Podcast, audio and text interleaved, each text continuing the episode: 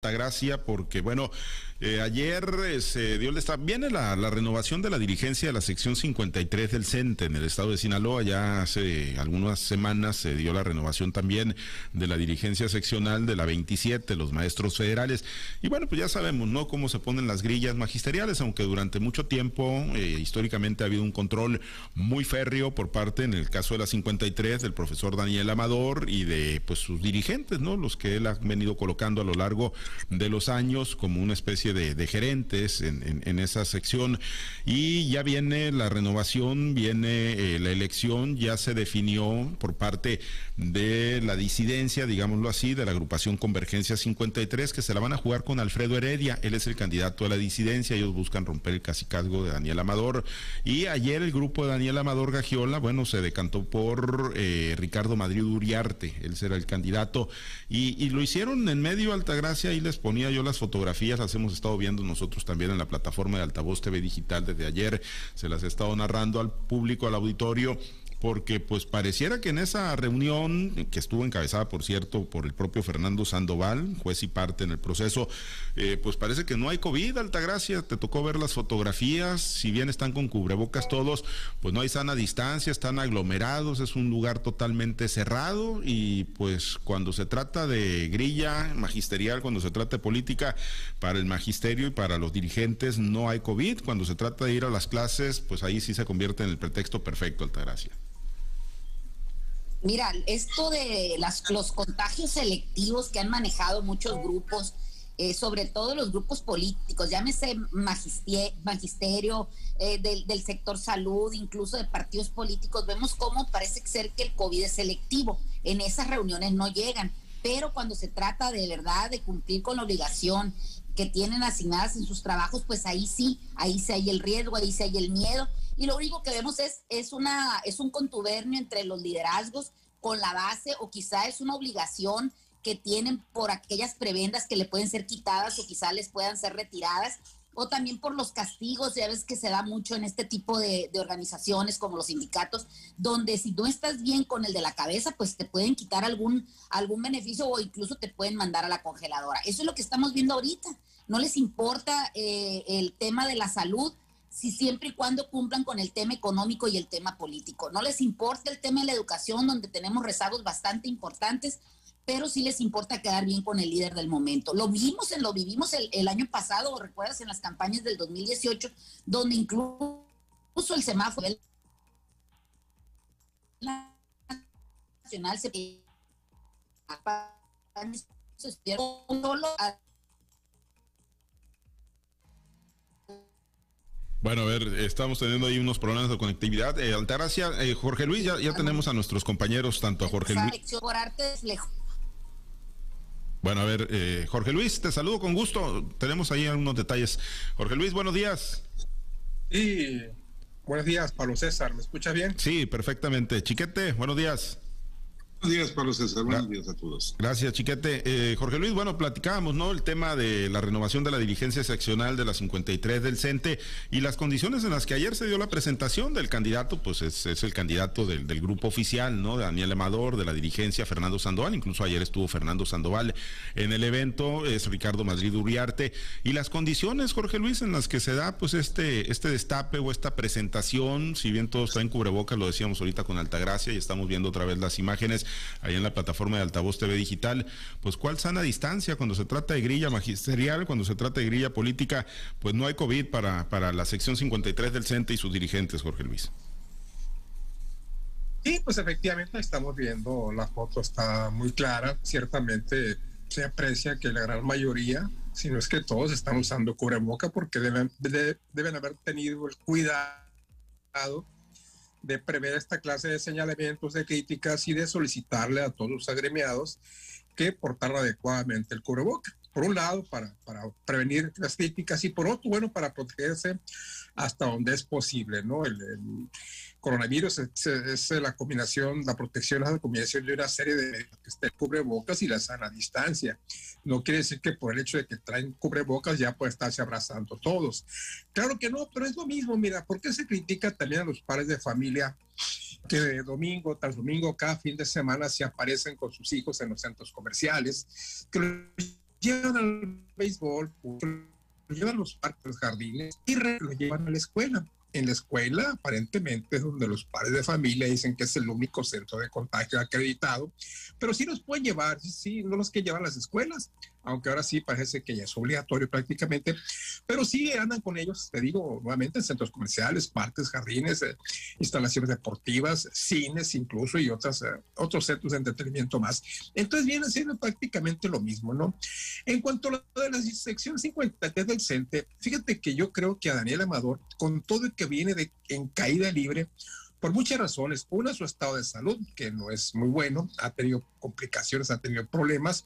Y por otro, porque ya es un casi, es un casi casco muy prolongado.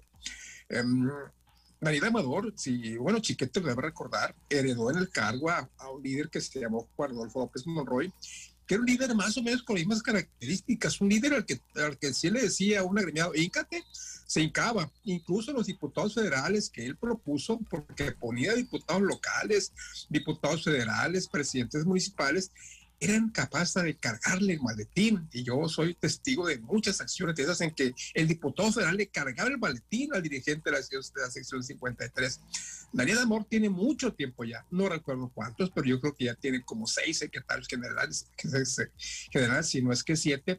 Y yo creo, no sé si felizmente o tristemente, que todavía le va a alcanzar para poner a un nuevo secretario general. El secretario general Ricardo Madrid, como tú lo has anunciado, Ricardo Madrid Uriarte, la carta de Daniel, y yo creo que va a salir adelante. Todavía, le quedan fuerzas a Daniel para imponer un nuevo secretario general más dentro de su larguísima carrera, por no, llamar, por no llamarle de otro modo, como líder moral y dirigente de encima aquí en Sinaloa.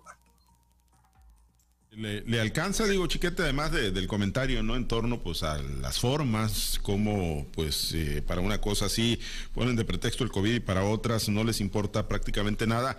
Pero, ¿cae el imperio de Daniel Amador eh, o es la última gran batalla y podrá salir avante? Pues yo creo que esta vez no cae. Eh, digo, no, no, he visto el activismo de los otros grupos.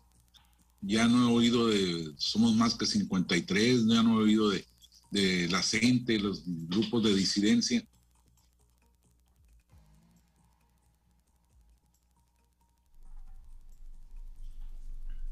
Bueno, a ver, ahí también eh, algunos, algunos detalles, pero sí eh, está una agrupación, ¿no? Está, ellos hicieron una elección interna, la agrupación denominada Convergencia 53, hicieron una elección interna donde sacaron a Alfredo Heredia, él es el candidato, digámoslo así, de toda la disidencia de la, del magisterio en torno a Daniel Amador Gagiola, ¿no? Y bueno, pues ya veremos si, si tiene esa manera de resistir. Altagracia, ahorita nos quedábamos con, con tu comentario, ¿no? Y estábamos hablando pues efectivamente del tema del COVID y de esta aglomeración que ayer se hizo. Pero sí preguntarte, Altagracia, eh, ¿cómo, ¿cómo ves que se perfila? ¿Tú crees que, que, caiga eh, pues este casicazgo o todavía le alcanzará para sobrevivir? ¿Son buenos los dirigentes para acomodarse ante, ante el poder? ¿Han tenido roces, han tenido confrontaciones con Rocha, con el gobernador, con la Secretaría de Educación Pública y Cultura? ¿Les alcanzará, tú crees, a los dirigentes magisteriales? Mira, yo creo que todavía le queda ese bule, ¿no? ¿Por qué? Porque dentro de los sindicatos, dentro, dentro de estos grupos, eh, todavía no entra el total de la transformación, de la cuarta transformación. Lo hemos visto no nada más en este sindicato, sino en los otros sindicatos que ha habido, como el sindicato del Estado. Entonces creo que todavía le va a quedar por ahí un poco de fuerza al grupo de Daniel Amador como te digo, son casicazgos que se han construido durante mucho tiempo, son prebendas que tienen desde hace mucho tiempo, y en tanto no se muevan las cúpulas, pues no, no, definitivamente no creo que le llegue así de golpe y porrazo. ¿Por qué? Porque también los liderazgos hacia adentro de estos grupos están muy mermados o están apenas creciendo o son incipientes, ¿no? No podemos decir que, que toda la, la eh, grupo magisterial está de contra de Daniel Amador. Recordemos que siempre este, este sindicato en lo particular es un sindicato bastante poderoso, tienen mucho dinero, entonces a más de alguno tienen ese, todavía ese mm, compromiso económico de algún crédito, de algún préstamo, de, que les han encontrado o les han eh, promovido alguna situación económica que les ha beneficiado. Entonces, los maestros tienen miedo perder eso y más aún ahora que se hablaba del famoso fideicomiso donde se hablaba que la UCE es de, de este grupo. Entonces, es todo el mundo, nadie va a quererle mover hasta en tanto no se resuelva este esta bolsa millonaria de adeudos que tienen con ese sindicato, me parece que todavía le va, le va a alcanzar a Daniel Amador para poner eh, a la persona que él ya tiene designada, ¿no? Definitivamente Daniel Amador ha sido uno de los, pues, de lo que a mí me, ha correspondido, que me ha tocado ver, porque no soy tan grande en persona como mis compañeros de la mesa, pero sí desde hace mucho tiempo él tiene esa, en la mano ese, ese poder, ¿no? Recordemos cómo se hacen sus fiestas por allá en las fiestas de, en las playas de Lote y cómo ha generado multitudinarias concentraciones de personas donde le llevan lo mismo una carta que a lo mejor una gallina o un pollo para regalarle a su líder moral, ¿no? El famoso besamanos que se ha visto en muchas, en muchas ocasiones. Me parece que todavía Daniel Amador tiene mucho poder dentro del sindicato, quizás hacia afuera ya no le alcanzó para quitar o poner algún diputado, incluso su hijo vimos que perdió en la elección pasada, pero dentro del sindicato las cosas son distintas, dentro de estos grupos pues eh, el movimiento de la cuarta transformación todavía no ha, no ha permeado lo suficiente como para quitar eh, de golpe y porrazo un liderazgo como el de Daniel Amador. Sí, eh, pues se llegó a especular incluso Jorge Luis que luego de la derrota de Tomás Amador allá en el OTA eh, podrían incluso aventurarse Daniel Amador a, tratar de dejarlo como sucesor, ¿no? Hubiera sido un despropósito, ¿no? Pensar en que, bueno, pues el hijo de, Daniel Amador pudiera llegar, digo, yo no sé si tenga o no tenga los merecimientos, la carrera o la trayectoria, pero en las condiciones actuales, ¿no? Donde se están, eh, las condiciones actuales en el estado de Sinaloa, pues sí, sí hubiera parecido un despropósito, ¿no? Y finalmente pues entra eh, Ricardo, ¿qué? Madrid, Madrid Uriarte. Sí, es un despropósito, ¿no? Pero parece que es un mal, un mal de todos los eh, dirigentes políticos. Santa Gracia me dijo, viejitos, muchas gracias, es un honor llegar a viejito, ¿no? Fíjate que el liderazgo de Daniel Amador es real, Pablo César, es real. Eh, ahorita que lo mencionó Altagracia, yo estuve presente en varios convivios que estuve en las playas de Ceuta y realmente el liderazgo es real, o sea, ver, ver eh, hasta cinco horas de gente haciendo fila para saludar y desearle feliz cumpleaños y entregarle un presente a Daniel Amador, pues eh, un día yo quise hacer un trabajo por ahí y me dijeron, todos los que le pregunté, pues una pistola en la cabeza no me pusieron para estar aquí. Yo estoy aquí porque quiero estar y porque vengo a saludar a Daniel Amador. Entonces su liderazgo sí es, real. Eh, quiero decirte que también antes de, de, ponerlo como candidato a presidente municipal, lo puso como candidato local a, a Tomás y también perdió la elección, ambas por por, el municipio de, de, Lota, que es donde, es originario Daniel. No sé si los hijos hayan nacido ahí, pero Daniel es originario de Lota. Y ahí es donde él ha hecho, donde él ha fincado su carrera política como presidente municipal, como diputado local, como diputado federal y bueno, incluso hasta como senador. Le faltó únicamente la gobernatura, obviamente para lo que ya no le va a alcanzar el tiempo, porque pues ya, ya si es mayor, como dice Altagracia, no creo que le alcance dentro de seis años para estar en condiciones de ser aspirante a gobernador. Pero pues bueno, no quiero dejar sentado que en realidad, en realidad es un dirigente de veras, será un corrupto, será un, un cacique, será como quieran, pero el liderazgo de la sección 53 es real. Y ahí están. Perdí la cuenta, pero fácil, son seis secretarios generales los que él ha impuesto a partir de que él combina su mandato como secretario general y todavía yo considero con Chiquete, le va a alcanzar para poner cuando menos uno más y quién sabe si las condiciones le mejoren. En este momento no está en su mejor no está en sus mejores condiciones, pero te digo, podría ser alcance, para esta sí le va a alcanzar y para la, para la, para la próxima pues quién sabe, ¿no? Pero faltan tres años, cuatro y de aquí a, a ese tiempo con muchas cosas, mucha agua puede pasar por debajo del puente.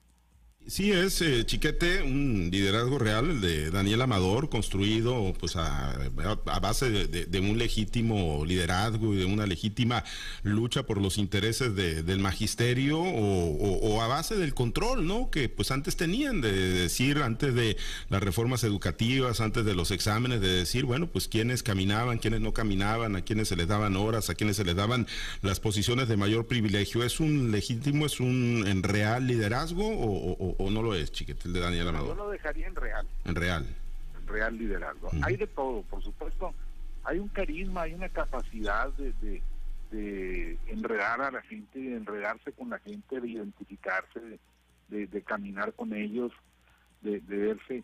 en, los últimos tiempos sí lo vi despegado del suelo, como que ya dejó de ser líder de, de masas para ser líder de... Entonces eso es lo que le ha venido costando. Pero además hay otro elemento que, estaba por abordar cuando se interrumpió la transmisión. El, gobierno actual dio un paso muy importante en, el relevo de los, de los grupos dirigentes con eh, la designación de una persona de las confianzas del gobernador al frente de Listecín. Hasta antes de esto, todos los directores del Listecín habían estado pues más bien en, en contubernio con la sección 53, era un acuerdo del gobierno con, Daniel Amador para que pues las eh, gestiones prosperaran siempre en beneficio de los grupos de, Daniel Amador. Entonces eso le permitía dar casas, dar créditos, dar este indemnizaciones, permisos, incluso este licencias, sin, sin problemas de carácter administrativo laboral. Entonces esto pues le daba una fortaleza enorme a Daniel Amador. Cualquier maestro que necesitaba o que quería un préstamo, unas vacaciones, una vivienda, una operación, una atención especial, pues recurría a Daniel Amador y él, a través de sus dirigentes, de sus cuadros, pues conseguía todo eso. Entonces eso le daba mucha presencia entre las bases. Va, está muy reciente el cambio, no se sabe todavía este, cuál va a ser la situación, si va el gobierno del Estado, como me imagino que es su propósito, a tratar directo con los interesados en lugar de hacerlo a través de los grupos de Daniel Amador. Y, y en todo caso, pues cuánto tiempo va a tardar esto en permear a la base como para que ya se vaya perdiendo esa relación.